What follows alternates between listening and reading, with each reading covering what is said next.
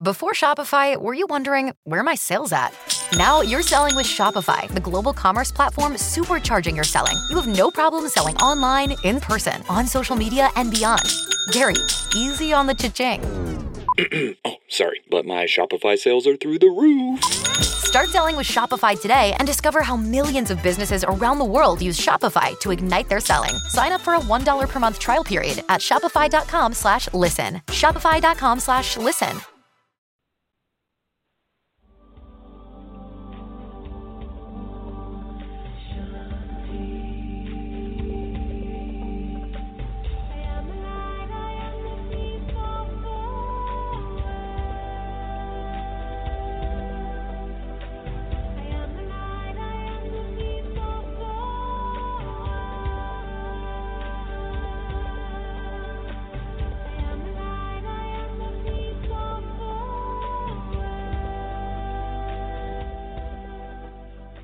Hello, everyone. You're listening to America Meditating Radio. We collect wisdom, inspire each other, and empower hearts on demand 24 7. I'm Sister Jenna, host of the syndicated America Meditating Radio. Join us as we talk one on one with leading experts who answer life's most compelling questions because in a world of uncertainty, we need answers right here, right now. America Meditating Radio, a show for everyone to learn more about this amazing thing called life.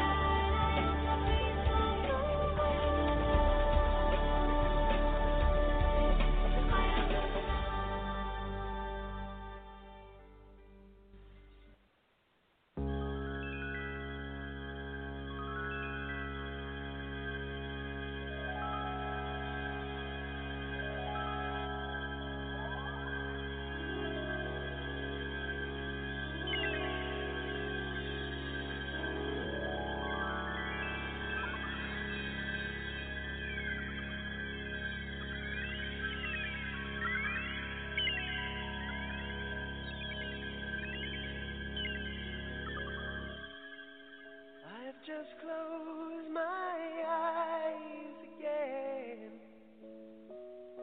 Climbed aboard the Dreamweaver train. Try to take away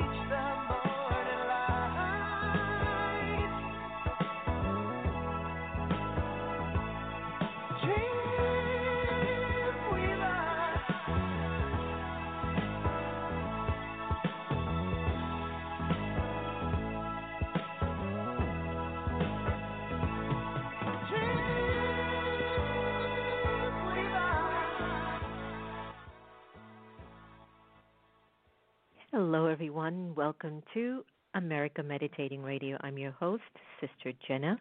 That was Gary Wright. Remember that oldie but goodie, you know, one of those old time ones. At least if you're up in numbers like I am, that's one of those oldies but goodies. I know the millennials will have no idea of who that was and what that song was about, but an absolute classic, an absolute classic there is a conversation going on inside of our souls, a narrative that we either believe in or want to believe in, or maybe just fantasize about. You know, it's like these thoughts create our feelings, these thoughts create our interpretation, these thoughts create the reality of our environment, these thoughts invite our future eventually, these thoughts we carry sometimes and more times than we want to mention, feed a lot of our past experiences. And in a class that I was sharing over the weekend, what thoughts do you need to plant and what thoughts do you need to bury?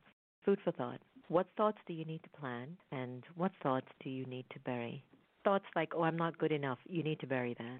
Thoughts is, oh, I love practicing becoming my better version of myself. You need to plant. Get it? So, what thoughts do you need to bury? What interpretations have you been holding on that you need to bury? And what thoughts do you need to plant? Send me some messages on what they were. I would love to be able to read them and get my own experience because that's what I love about the America Meditating Radio. Six years counting. Six years counting. We're approaching our sixth retreat. We're wonderfully happy to be having a lot of our guests uh, come for a little bit of an upwardly uprising experience at our retreat center. And again, you know, if you're not serving the side of history where you're feeling better and people are feeling better and the rise is happening, then just know that you're on the other side of history. And it seems as if it has to take place. There has to be a dark patch and there has to be a light. And no matter what stage you're going through emotionally, mentally, physically, financially, relationship wise, haven't you noticed that even in your darkest moments, there's always a spark of light somewhere? There's always a little bit of a light, kind of like in your home, when all the lights are out except for that little night light. And that little night light gives you the comfort or the safety to get yourself to the fridge without bumping your toe. So, anyway, we hope that you're in a good space and a good state of mind. A lot of stuff is happening, and that's because a lot of us are being urged to step into a deeper place I was at a wonderful movie screening at the museum last week with my friend Bishop Carlton Pearson, and it was about a movie called American Heretics. If you haven't heard about it, please Google it. It's by Butler Films. And it basically talks about how the Bible Belt of America, to what extent are they losing their practitioners, and to what extent has the religion of Christianity separated and divided not only people but a nation and also to what extent is even the Bible or religious individuals using religion to support racism and connect it to, well, God doesn't say this, and God says if you're this, you're that, you're heathen or you're damned for hell. So it really became a conversation that right now a lot of Christian fundamentalists are either leaving the church or looking for new ways of finding inclusion, support, understanding, and kindness. And we need to dive into the science of kindness more because while I was at the private screening, I met a friend of ours was going through a very similar experience that I was with a mother or a parent who was just kind of, you know, moving up there in age and they've done a lot in their lives and, you know, it has come to a point that they're not so coherent, so to speak. And everything that she was going through, I too was going through the same. So you're never alone. Even if you have your spiritual power and integrity, you still go through your own challenges. And what came up for us is I just want to be kind. I don't want to be unkind to someone that matters so much to me. And we were feeling that the impatience and the challenge and the test of taking care of a parent, you know, that it tests you. And so we need to understand how can we support kindness more and how can we understand ourselves and who better than to go to our next guest dr Kelli harding. Dr Kelli harding is an assistant clinical professor of psychiatry at columbia university irving medical center. She is a diplomat of the american board of psychiatry and neurology and a board certified psychiatrist focused on emotional well-being and the interplay between mental and physical health. Her goal is to care for every patient with a comprehensive, holistic approach and Dr. Harding has appeared on the Today Show, Good Morning America, NPR, Oprah.com, and all over. And her new book is entitled The Rabbit Effect Live Longer, Happier, and Healthier with the Groundbreaking Science of Kindness. We are looking forward to our having a conversation with Dr. Harding. Hi, Dr. Harding. Welcome. Oh, hello. Thank you so much for having me.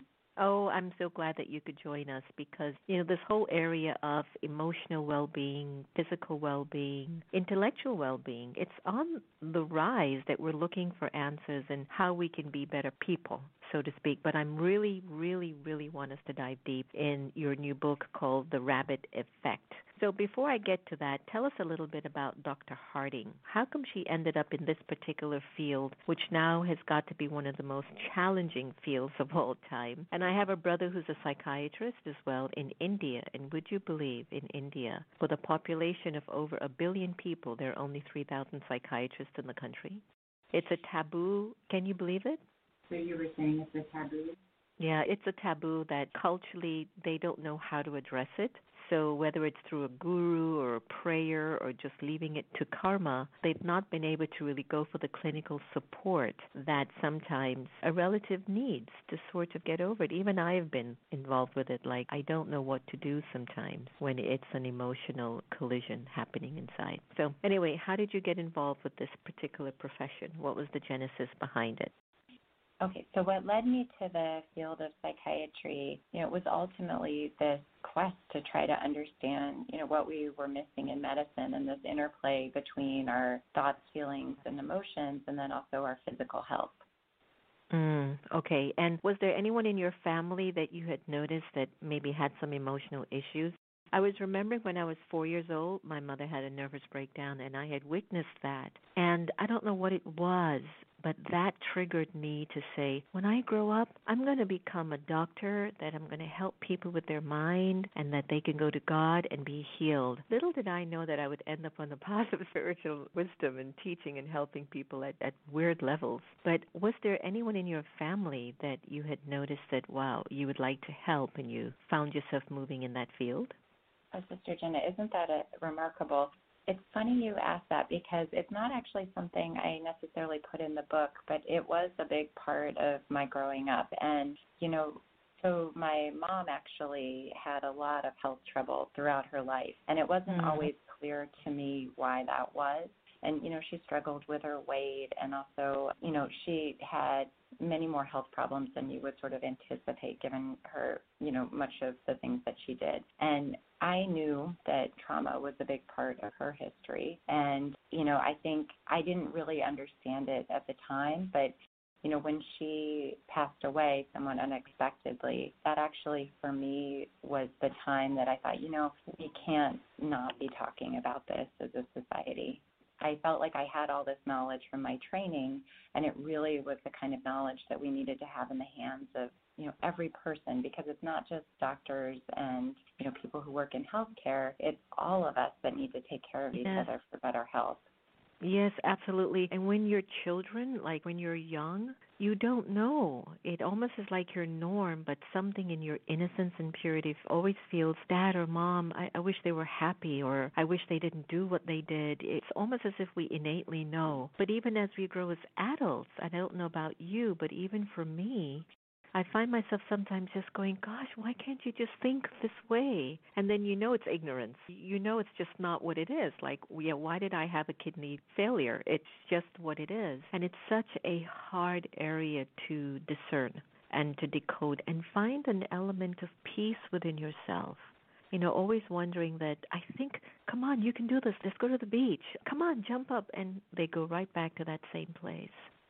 It's uh, it's really true that you know, it's on many levels. So one, you know, the things that happen to us, how we learn to live mm-hmm. with that. And now there's all this evidence that I do talk about in the rabbit effect that, you know, as a physician I find really striking, you know, about how histories of, you know, trauma, particularly when we're kids, can impact our physical health decades later. And it's something that we're often not talking about at the doctor's office, but yet it's as important to our health history as if we smoke or drink alcohol or if we have high blood pressure. So that's and those are specifically called ACEs or adverse childhood events, which I talk about in the book. And then, you know, the other piece of it is exactly what you said is that when we do get illnesses, how do we learn because we're human and that happens, you know, how do we learn mm-hmm. to navigate and live with that and minimize their role in our lives so that we can continue to function and be connected to others? And minimize it too without feeling a sense of guilt. Right, right. Oh gosh, isn't it isn't it amazing the stigma that goes on when it comes to both, Yes. you know, we talked earlier about mental health, but also with physical health. You know, people feel like it's a failure when they get sick. And Yes. that's just such a shame. We need to move beyond that. It is, it is. And each one in my culture or in just my practical common sense, forget culture and mine and whatever. But just I always feel like there's got to be something else at a deep soul level that you and I have no window to. We can't see into it. And it's only the soul and God that can sit there and try to sort it out because it's so deep rooted and because I believe that some of us or many of us in this beautiful world we've taken more than one lifetimes that maybe there are experiences in the past that were so traumatic as well that we haven't been able to release. I can understand my mother's trauma because she lost her parents when she was seven in a train accident. And because she was the eldest of the children, they asked her, because it's a developing country, they actually took that child out to the scene where there were over 250 bodies so she could identify oh, where her mother was. I know. And on top of that, she wasn't even able to find her, but she had this sort of a intuitive psychic abilities. As a child, she's telling the people, "My mother's in a ditch. My mother's in a ditch." And they wouldn't follow her. So I think, you know, the trauma that she's gone through from seven, the maturation of her brain and her physical stuff has definitely played a role in her consistent theme in her thinking that something is wrong with her. Her body is ill. She's going to die. And I know that's from her past. And no matter how much wisdom, and we're so blessed, she's not able to move from it. And the only thing I can offer her, Dr. Harding, is time and my good wishes. And it's Right. been such an interesting observation. And I, I want to go to your book, The Rabbit Effect. I love that. And it provides a radical new way to think about our health, wellness, and, and how we have the choice to live. Could you tell our listeners a little bit about the book and explain how did you come up with the rabbit effect? Actually before I do that, if I could just come back to your comment because it's actually something that is a theme throughout the book and it's a theme throughout I feel like all of our work is, you know, we know so much, but at the same time there's so much mystery out there. We don't fully understand how things work and and it's incredible our connections to one another on a level that sometimes it feels mysterious and powerful and i love what you said about with your mom that sometimes it's just offering her your time and your well wishes because i think you know the other thing that we don't necessarily give credit to a lot of times is that when people are in pain just being present is so powerful and that's Mm. something that every single one of your listeners out there can do you know like just to be present for someone else who's going through something difficult even if you don't know what it is you know i think that's a tremendous gift Mm-hmm. Yeah, thank you for um, saying that. Because one of the things I sometimes feel is that I don't have anything more to offer her, but sometimes just to go and rub her back and tuck her in and then turn in after a long Mhm. day. Yeah. right So the rabbit effect, how did that come about? And I love rabbits, by the way. Oh. You know me too. So and it's kind of fun because with the book i feel like i've you know i'm seeing a lot more rabbits and people are sending me rabbits like rabbit photos and all that stuff. So i'm glad uh, i feel a kinship. So you know the rabbit effect it, it's based on this the name the name of the book comes from this study that was done in the late 1970s that was actually a study designed for entirely different purposes by this lovely fellow named dr robert Nerem who is a basic scientist and he was looking at heart health and a high fat diet. It was a study, you know, being done with rabbits and pretty much genetically identical rabbits getting the same diet. He expected to find the same heart findings or health findings. And what he found is that one of the groups of rabbits was having far better health outcomes than the other groups and they thought there was something wrong with the protocol. They looked around and they realized what's different was that all of the rabbits doing better were under the care of the same researcher. And they noticed she wasn't just feeding the rabbits, she was also petting the rabbits, she was talking to the rabbits, she was holding the rabbits, she was basically giving them love and kindness. And much to his credit, you know, at the time it was sort of an out there idea. He thought, could our social world be impacting the health of those rabbits? Could love and kindness be making a difference to those rabbits? And so they repeated the experiment, this time with very tightly controlled conditions, and sure enough, they got the same findings, and they published it in Science. When I learned about that study, I mean, this is really a groundbreaking study, and when I learned about it, it really propelled me to try to learn more about how our social world impacts our health. And here's the amazing thing as a physician is it's incredible. It turns out, you know, medical care is critical. It's an important piece of everything, but it probably only accounts for about 10 to 20 percent of our overall health. And by far, the biggest contributor, even beyond our genes, is our social world. And the field of public health has mountains of evidence about this. So that's what I felt needed to be out there. So I went ahead and I worked very hard to put it all into a book and try to tell the story of how our social world gets under our skin. Mm, wow, that's powerful. So basically, what we need is kindness the cure or just a cure?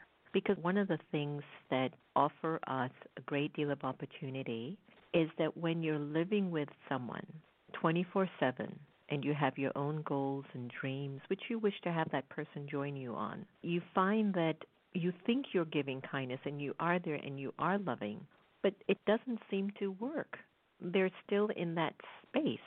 And so, is it that you're not calculating the amount of times that you're not kind, if you're not loving? So, I keep wondering about this thing that if I am loving and kind, and I'm giving you my mother, for example, she's around a very loving, beautiful environment of community and love and service and purpose, and yet she's getting worse, at least in my eyes. Well, I would come back to this idea that well, there's several things in there. The the first would be you know kindness is a practice. So um, mm-hmm. um, and we can leave the door open to kindness, and whether or not someone else chooses to walk through it is you know up to them. But you know to have a world where we're all leaving the door open to kindness and to each other, just to imagine that. The other piece of that is that and also I would add to that that you know kindness involves some tricky stuff. It's not just sort of being nice; it's also learning to navigate you know conflicts that arise and how do you do that in a way that still treats the other person with dignity or the other groups with dignity you know and to do it in a way where we're able to focus on the the problems and not the people necessarily um, is challenging. You know, the, the other thing to keep in mind is that we are all human, and you know the death rate mm-hmm. still is 100%, and what we do know from the evidence is that you know kindness in all of its different forms seems to buffer the stresses that occur. It's not going to sort of solve everything, but at the same time, it's a, this tremendous buffer that I know from a medical perspective we often underestimate its role. And because it's That's hidden true. in sort of our nooks and crannies of our daily lives, and but you know it's really it's amazing because kindness comes in so many forms. It's both our actions, our thoughts, our deeds, you know, even the kind, loving touch to somebody that we care about, that can have a very positive effect and a, this positive ripple effect in a way we may not necessarily appreciate. Mhm. I love that. that. That was great. You point out that despite our scientific progress and all the money that is spent on medical care, Americans are remarkably still quite unhealthy. What are some of the findings in this area and why have we become so unwell? And by the way, I did my five sit ups this morning. So this question does not apply to me. Wonderful. you know, so that's the thing. We think about health, and we usually think of it involving, you know, diet, exercise, uh, sleep, which is those are all very important, and the occasional trips to the doctor. And while all those things are important, we also have to be looking at our connections to one another. Is, is what the science says. So when we look at healthcare in the U.S., we know that we are spending a fortune on it. I mean, we're spending practically double compared to many other wealthy nations, you know, per capita. So, and then when we look at our health outcomes, we also know that we're not living up to the standards of what we would anticipate. You know, despite having some of the best medical care in the country. And I think this gets at this idea that health care is not health and so what are we missing? Because we do spend, you know, 95% of every dollar on healthcare goes towards medical care and associated costs. Now, again, while that's absolutely critical that everyone has access to medical care, the other piece of it is we have to be looking at how we're, you know, investing in our social infrastructure. So, how are we treating each other in our communities? Are we investing in programs in the communities that support families, that support individuals?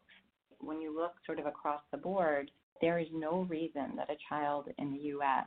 should be less likely to reach her fifth birthday than children in other well developed, wealthy nations around the world, but yet that's happening. And, you know, that's just one of many across the board. Americans have higher rates of premature death, homicide, mental illness, obesity, high blood pressure, cardiovascular disease, and car accidents.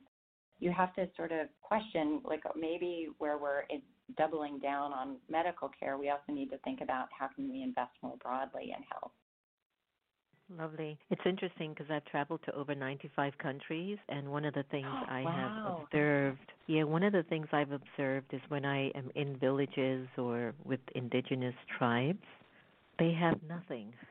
Nothing, Dr. Harding, nothing. And there's still a spark of light in their eyes, these mm-hmm. children. And it surprises me that I'll see our kids here with so much so much. Mm. And so it makes me realize that we have missed the culture of serving the human heart and the soul at a much deeper level. Perhaps we're just living from that external dimension. And one of the truths that we have to bear as a nation is that we do have a culture of illness. It's not a culture of well being, even though we propagate that in yeah. our PR and our marketing. What are some of the red flags or warning signs that we should be aware of in terms of our health? Well, uh, first I want to say that's absolutely beautiful because we put a lot of emphasis in this country on possessions and what we have and you know there are all these really interesting studies but you know there is a threshold to sort of above a certain level people do tend to be happier and but beyond that there's not much added value which is pretty amazing especially when we look at financial disparities in the country. And it's really amazing that even when you physically don't have a lot of material wealth, there still are so mm-hmm. many things that you do have. And it's that spark exactly that you talked about that all of us have to offer to the people that we encounter on our day to day lives. And it's yeah. really amazing how just that little bit of connection between somebody else and yourself can change their day in a way that you might not anticipate and maybe even change their life in a way that you may not even anticipate. And I actually, it reminds me of your work in that I feel like you're teaching so many people about this. And I think that's one of the things is that teaching and education actually has a huge impact on our health. And it's not necessarily something we're talking about. And it's certainly not something we're investing in very much in this country. Mhm. That's true. That's true. So, any other red flags have you noticed that we need to pay attention to in addition? Well, I would say that the biggest thing and the biggest message and takeaway of the book is we have to define health more broadly than just medical care alone mm. or even just the body. We need to be thinking about more about general wellness, our commu- the health of our neighborhoods, our communities, our connections to each other. And you know, we're living in challenging times. Like probably our biggest red flag is sitting in our pockets and purses and that's, you know, our phones. We're connected in a way yeah. that we're not always physically connected or face to face connected or truly where it's this meaningful positive interaction. And that's what we want to be aiming for, these meaningful positive interactions because boy, there's a lot of negative stuff out there but you know, we really can make an effort to look other people in the eye and connect in a way that yes, countless opportunities throughout the day. Yeah, we do a practice called Drishti, D R I S H T I, oh. which I've learned from my spiritual friends and community of the Brahma Kumaris. It's that every time you say hello or meet someone, you're internally connected to a place within your consciousness that's very pure and at peace. And you're connecting with source and then you're meeting that soul from that place within. And it always gives me this feeling like i know you deeply or you know i understand what your challenges are but i don't care or just it's an expression of love. And so that's very true and another thing that and i don't know if you've ever been to india but i always give this joke you know you'll be in a room in in an indian family and there are 20 of us in the room and everyone is having a very riveting conversation and each one can understand each other and for the life of us we just can't decode how they're able to do that because we come here in America and I have to finish my sentence and then you can respond. But there is something very healthy in that sort of um that community, that just feeling of just being with a bunch of people all the time just being you in whatever way it's possible. There's another part in your book that I liked because you critique the medical system for many times compartmentalizing patients and treating their illness as disparate issues instead of essential and interconnected parts of a whole. And I agree with you on that. When I take my mother, go to this specialist and you have to go to that specialist and you have to go to that specialist and I never feel the connection. But Eastern medicine traditions have always stressed the importance of the mind body connection. Can you share where you think maybe the Western medicine has been so slow in recognizing the connection? And I have another part to ask the question. There's got to be many physicians like you too who are realizing we can't keep serving at this level, which is the separate. You know, there's got to be a lot of physicians now who are feeling this doesn't speak true to me as a physician. I'm ah, hoping oh, at least. So true. Yeah, no, mm-hmm. it's really true, and I have to say that's been a really encouraging part of this book because I absolutely love my profession, and I am seeing so many. I work with medical students, and I see so many physicians down the road experiencing symptoms of burnout and you know really caregiver fatigue in a lot of ways, and part of it I think is because we're not talking about this. We're not talking about that we can treat the patient, we can treat the problem but fail the patient. And that's because we mm-hmm. have to be looking at this bigger context of the person's life. And it's not fair to say it's just the medical doctor who should be doing this. We really all need to take responsibility for this and put the supports into place. So, you know, I'm seeing it happen more and more at hospitals where there's larger sort of interdisciplinary teams that are trying to address you know what's happening at the home level, what's happening at the community. Because you can have yeah. the best medicine in the world, but if the person can't have access to it or can't get it, it's not going to make a difference. Or if they don't have access to healthy foods, if they don't have places they can walk and clear their minds, you know, or that they feel stressed out in their neighborhood. Like we have to be talking about this bigger context of health because we ultimately pay for it in a way, you know, both mentally and also out of our pocketbooks. And we, mm-hmm. we can just do so much better. I have to tell you, in developing countries, I have seen them actually reveal that they're so much ahead than our system here. It's not a comparison, it's actually a fact. There's a hospital that's in Rajasthan, and when I go, 70% of the doctors meditate, and wow. 85% of the nurses also choose to meditate. And so, one of the reasons why they're doing it is that they feel that the patient also needs to feel the physician at that level as well. And I love that. Can you just imagine that here in the U.S.? Well, so you're right. So, you know, here, oh, I love that model because mm-hmm. it's true. It's like we have the evidence that meditation is so good for us on so many levels. And also, there's now all these neat studies showing that compassionate doctors actually get better health outcomes with their patients.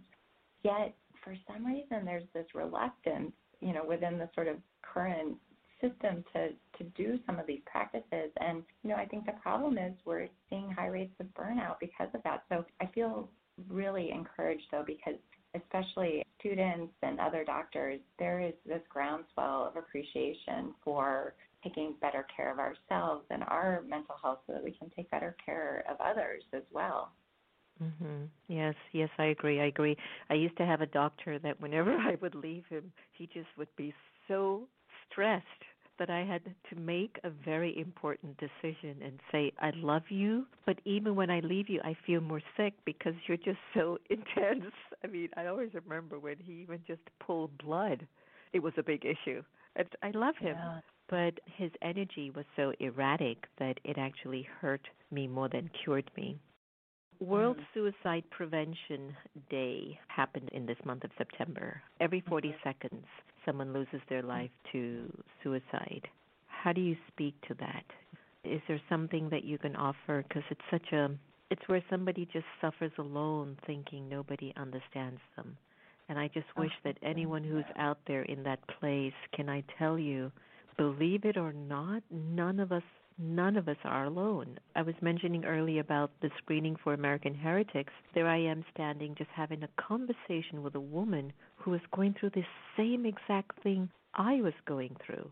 And I was thinking, well, I'm evolved. I can handle all of this. Only to realize you can be evolved, but still you are human. And there are things that you go through. And I felt such a comfort feeling that, wow, we were going through the same things. And so for folks who are just grappling with just feeling so lonely with their thoughts and unfortunately taking their lives, what can we tell somebody who's on the fence and try to inspire them to believe and be hopeful? Things can change in a second. Sure. So that's the key message right there is that for every person out there listening, we are not alone. There are so many others that there's a lot of pain in this country, and I think it's important that we pay attention to that because it's not the kind of pain that's necessarily going to be treated in a doctor's office, but it also, you know, I'm sorry, could I restart that answer because this is such an incredibly important topic. Sure, um, sure. I apologize to your producer so, for that. Oh, that's okay. So exactly as you said, it's just so critical that people know they're not alone. You know, whatever they're going through, whatever they're feeling the weight on their shoulders, that there are others out there and that we are interconnected in this incredibly profound way that we don't necessarily understand yet, but we know it's got this big impact on our health. Um, you know, I think with suicide in particular, it's so heartbreaking, and it's not just the individual, but it's also families' experience with suicide in a way that's different than other illnesses too, because sometimes it can feel so isolating when something like mm-hmm. that happens in your own family. So just to realize that there are so many other people out there. You know, earlier I talked about adverse childhood experiences or ACEs and childhood trauma. And when you look at the data, actually, it turns out that every other person you pass on the street has a history of trauma and that's not something we're talking about, but that means there there's a lot of pain out there, especially a lot of past pain. And if we could just move the conversation in a way that we're able to feel more connected to others and not feel so isolated, I think that's going to be a real service. So I want to thank you for your program because I think mm-hmm. you're doing exactly that work. Mm, thank you. Thank you for saying that. I hope so. I hope so. So I've loved our talk today. Thank you so much. Oh, my pleasure. I feel better taking it. So, so thank you for exuding that. I appreciate that. So, as we look into the signs of kindness that we touched upon a little bit earlier, steps that the whole science of being kind is it is it an emotional or is it a chemically something that we can tap into. You know how they say if you laugh out loud or something about your endorphins, that if you do something, your endorphins get stimulated. If you go running and then you feel better. Let's say if I'm not feeling so kind, is there something I can do to trigger that? I'm asking feel, from personal experience. To, to just feel a little bit kinder, especially at that moment, you know? Sure. So I think some exercises to build empathy. And again, to keep in mind, this is all a skill and a practice that we're all working yeah. on. You know, there's that saying, which sometimes can be helpful if you're in the moment where somebody is behaving in a particularly unkind way. And just keeping in mind that they might be suffering with something that you don't fully understand the scope of, but you're just sort of seeing the tip of the iceberg.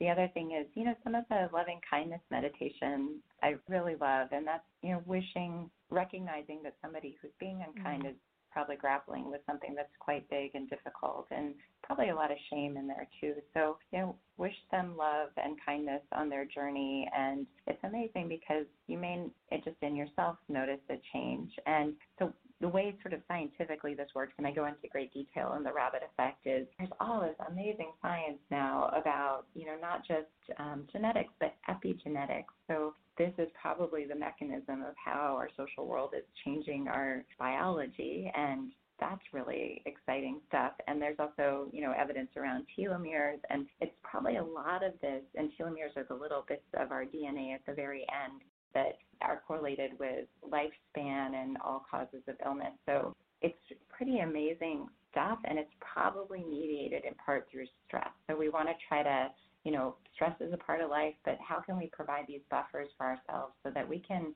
be more buoyant for whatever may come our way? And, you know, part of that may include practices like meditation that you talked about. You know, part mm-hmm. of it mm-hmm. may be offering kindness to people that are stressful and sort of helping ourselves keep perspective in those moments. And I think what's also helpful is when you're practicing that way, you're also helping other people practice that way because you know, for instance, if you're a parent, you're showing your kids how to navigate this stuff, or yeah. if you're a coworker and you're navigating something skillfully, you're helping your junior colleagues or other coworkers notice that too. Uh, you know, work is a big health factor we didn't necessarily touch on, but how we treat each other in our workplaces has a huge impact on our physical health. Yes, beautiful. Thank you so much, Dr. Harding. It's been very heartfelt, very revealing, and helpful, to say the least. Are you doing any book signing tours? Are you going to be in the Washington, D.C. metro area anytime soon? Please feel free to come by the Meditation Museum and do a book oh, signing too. We would love oh, to have you, you if so you're much open. For that. Mm-hmm. I appreciate that. I was just at Politics and Prose, and now I'm starting on my national book tour. But I know I will be back to for DC, so I would love to take you up on that absolutely and learn more. Beautiful. Me too, me too. So leave us with a website where folks can hear about where you'll be touring and if they need to contact you for more information. Oh, so if you Google the Rabbit Effect, it should come up, and my name, it should come up as to the tour dates, and then. You know, I'm just back on social media, so I have to. I'm sorry. no, I'm that's sorry. fine. I think it might be kellihardingmd.com, and then of course I think folks can go to the Rabbit Effect if they want information, right? Right, and I have to warn you that when you type in the rabbit effect, you get all kinds of stuff. So it can be helpful to type in the rabbit effect and Kelli Harding. Um, so my Twitter handle it looks like is Harding Kelli, which I do. I'm posting on there, and I'll put dates of tours. And then I'm also on Instagram as well, and that one is Kelli Harding MD. Yes, we just followed you on Twitter too, so enjoy. I'm oh, looking forward to our updates. Lots of love, many blessings, that. and lots of oh. success for your book tour and to be continued. Sounds wonderful. And actually, the book has been selling out at all the locations I've gone to so far, which makes me mm. hugely encouraged for kindness. Yes, yes, it's a time. It's a good time. Yes. All right, well, Dr. Kelli so Harding, thank you. you. Same here. Many blessings. Take care. Bye bye. That was Dr. Kelli Harding. For more information, just go to Kelli with K E L L I Harding md.com or Google the rabbit effect. But put her name in just in case you don't get any other rabbits. Hope you enjoyed our conversation. Remember, no one can take away your happiness unless you give them permission. And we really are here to love each other the same. So let's do that more and more and more. And here is Lucinda Drayton. I'm going to end today's show on this love. Take care, everyone.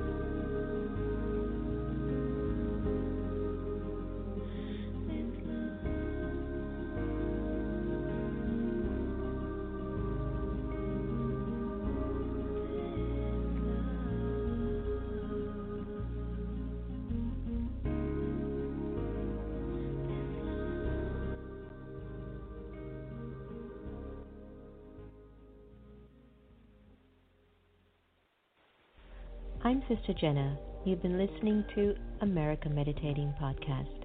You can follow us on Twitter, Facebook, and subscribe to our YouTube channel. Did you enjoy that conversation? Because you can also listen to it on Spotify or in iTunes 24 7, anytime, anywhere. I do trust we all have inner power to become our very best. When we listen with curiosity to learn more, we grow.